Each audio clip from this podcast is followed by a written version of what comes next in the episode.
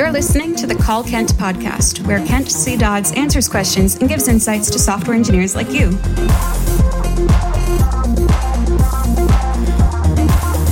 Now, let's hear the call. Hi, Kent. I'm Shyam from Nepal. I've been working as an automation Q A engineer for almost six years now. Prior to that, when I started my career as a manual Q A, I went through a phase of chronic imposter syndrome. Most of my friends were developers and I usually felt out of place whenever we'd talk about work. I found my work to be really mundane and boring. Even though I did my undergraduate in computer engineering, I always felt that maybe I didn't have it in me to code for a living. All of that changed when I shifted my career to be an automation engineer. I discovered a new love for technology and programming, which felt very enriching and powerful. I've had so much fun writing test frameworks and test scripts, and it has really helped me find my hidden love for tech. I was also fortunate enough to work on adding a few pages to the existing Q A dashboard, which was a basic web app developed in Ember dot J S. Also, I dabbled a little with developing Alexa skills, and although it was a pretty simple app, I was personally really proud that I could stitch together a lot of previously unknown tech to produce a working version of the app in production. It was a proud moment for me, and I thought I'd found a purpose. However, my role uh, still is that of a Q A, and I don't get much time to explore the world of development. So after ten years of my professional journey, I think I have come to a realization, and that is, what if I change my path to be a full-time developer? I'm doing just fine in my current role. I know that the Q A world is very vast, and I have a lot to explore, but this burning desire to become a developer, to be a creator of something, to add value to someone's life by solving their problems has made me go through many sleepless nights.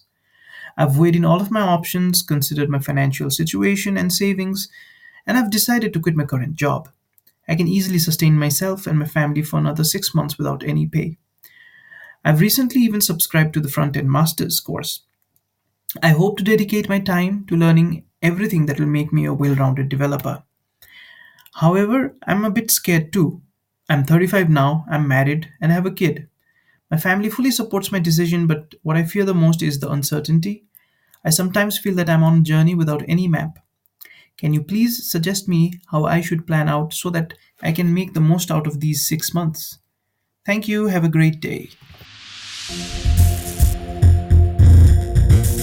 That was the call. Here's what Kent had to say.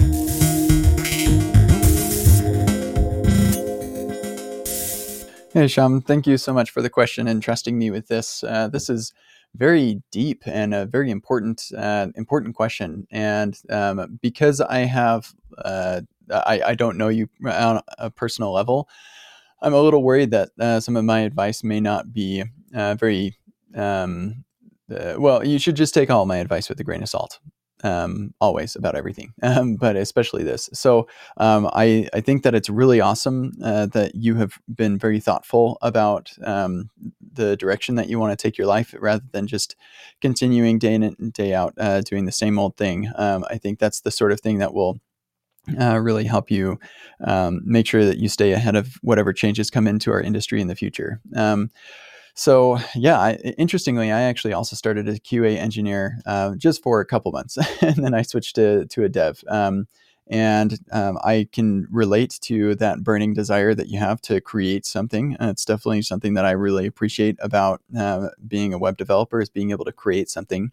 Uh, you mentioned in your text description of this, uh, you said that some people say it's too late to be a developer now.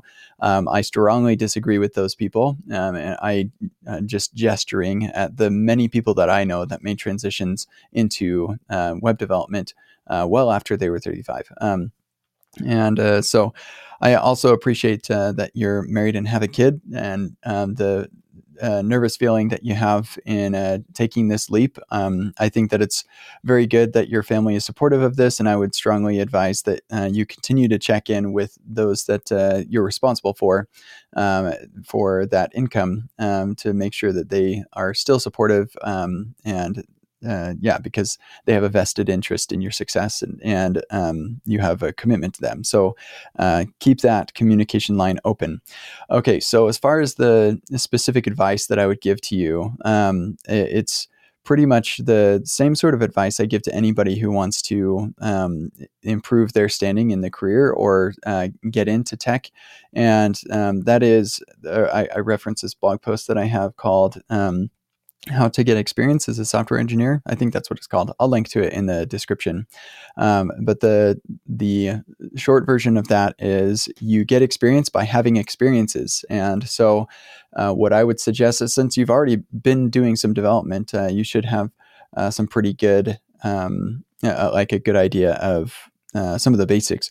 And so uh, the idea here is that you want to um, have many varied experiences. Uh, now, that doesn't mean that you should just be a, a generalist. In fact, I think at the very beginning, um, it is extremely difficult to be a useful um, contributor to a project if you are a generalist. Um, it's much more um, useful to go really deep on uh, something that is highly needed. Um, and, and then over time, as you develop a lot of experience, then you can uh, become more general and uh, generally useful uh, in a lot of different areas. So at the beginning, uh, I strongly advise uh, diving really deep into something that's really needed. And, and that second piece is really important too. You don't want to dive really deep into something that people need every now and then um, necessarily. I mean, there, there are consultants who are uh, really, really good at setting up A W S S three buckets or something, I suppose. Uh, and so they can just go around and selling that. But um, I struggle to um, envision somebody who uh, would be very successful doing something like that. So anyway, you want to uh, dive really deep into something that uh, people really need. Um, and so I'm beating around the bush a little bit, but I would say that's React. Um, if you get really good at React, there are a lot of jobs um, for people learning React. I know that it's really popular to Um, jump into one of these uh, hot new tech frameworks uh, like uh, Svelte or Quick or or Solid Start, and, and they are very interesting, um, uh, but they just are not, there there are not um, as many jobs available, and uh, you will find it much easier to find work as a React developer. Um, so that that would be, and I, I should say more generally, if you look around uh, at the companies that you might be interested in working at, uh, just see what um, what technologies they use. It could be that you don't want to uh, use React and you prefer doing uh, something more traditional server-side uh, technology or something. And and if that's the case, then uh, learning Ruby on Rails or Laravel or something like that could be really useful. So look at the companies that, where you'd want to work in the positions that you'd want to work in, and uh, focus your efforts on uh, filling up your level of experience in uh, the things that they have in their job descriptions, uh, especially the things that are shared across those job g- descriptions. And I'll, um, my guess is that for a lot of those things, it will be React. Um, so that would be something. uh, I do have a free course on Egghead uh, called The Beginner's Guide to React um, that I will link to as well. It's a very good course, and uh, still it's it's been a couple of years, but it's still extremely applicable. React has not changed a lot. Uh, so yeah, there. Uh, give that a look. If you want to really dive deep, then I do have purchase power parity support on epic react dot dev, which will go really, really deep into React. Um, but it is a premium course, so I can understand if you don't want to cut into your six month savings um, uh, as much for that. So the Epic uh, or the uh, yeah Epic React is really good. All of the material is free and open source online as well. So if you want to um, go to the uh, to my GitHub, uh, then you'll find all of the Epic React repos there. Um, and, and you can go through it uh, at your own pace. Um, you know, the only thing you miss out on is the videos, which is worth what the, what I charge. But um, that uh, hopefully the, the reason I do this as open source is so that people like you can still benefit from it, and I can still keep it sustainable uh, f- from the people who have bosses that can pay for the videos and stuff like that. Uh, so yeah, Beginner's Guide, uh, Epic React, and um, And then just like I said at the beginning, the, the way you get experience is by having experiences. So just spending a ton of time building uh, the with the tools that you're learning. Um, and uh, on top of that, if I were in your position, I would definitely be applying to uh, work at companies a lot. Um, get a lot of practice interviewing. And you never know, like maybe one of the first ones you apply to uh, can see your potential and will hire you um, a lot earlier. So you don't have to, I, I would strongly advise against waiting until the last couple months of your six months period now uh, before you actually uh, start applying to work. Um, I would one hundred percent start now. And uh, also like w- another reason for that is because and sometimes these companies take a while to actually do the hiring process. And so that can be a real pain, a huge problem. And so, yeah, you want to start applying as soon as possible. Um, and I know that it can be a little nerve wracking and you'll look at those jobs, job descriptions and think, oh man, I don't know any of this stuff. Um, but you'd be surprised that uh, like a lot of those job descriptions are written by people who um, don't actually know what the job needs. And they're just recruiters who are like, yeah, let's just cra- grab a couple buzzwords and we'll use that. So um, yeah, you'd be surprised the level of contribution you can make already in lots of these positions. Um, now, I, I think I should add to that, you don't want to be dishonest about your skill level or your abilities. Um, so definitely um, be be clear about that in your resume and things.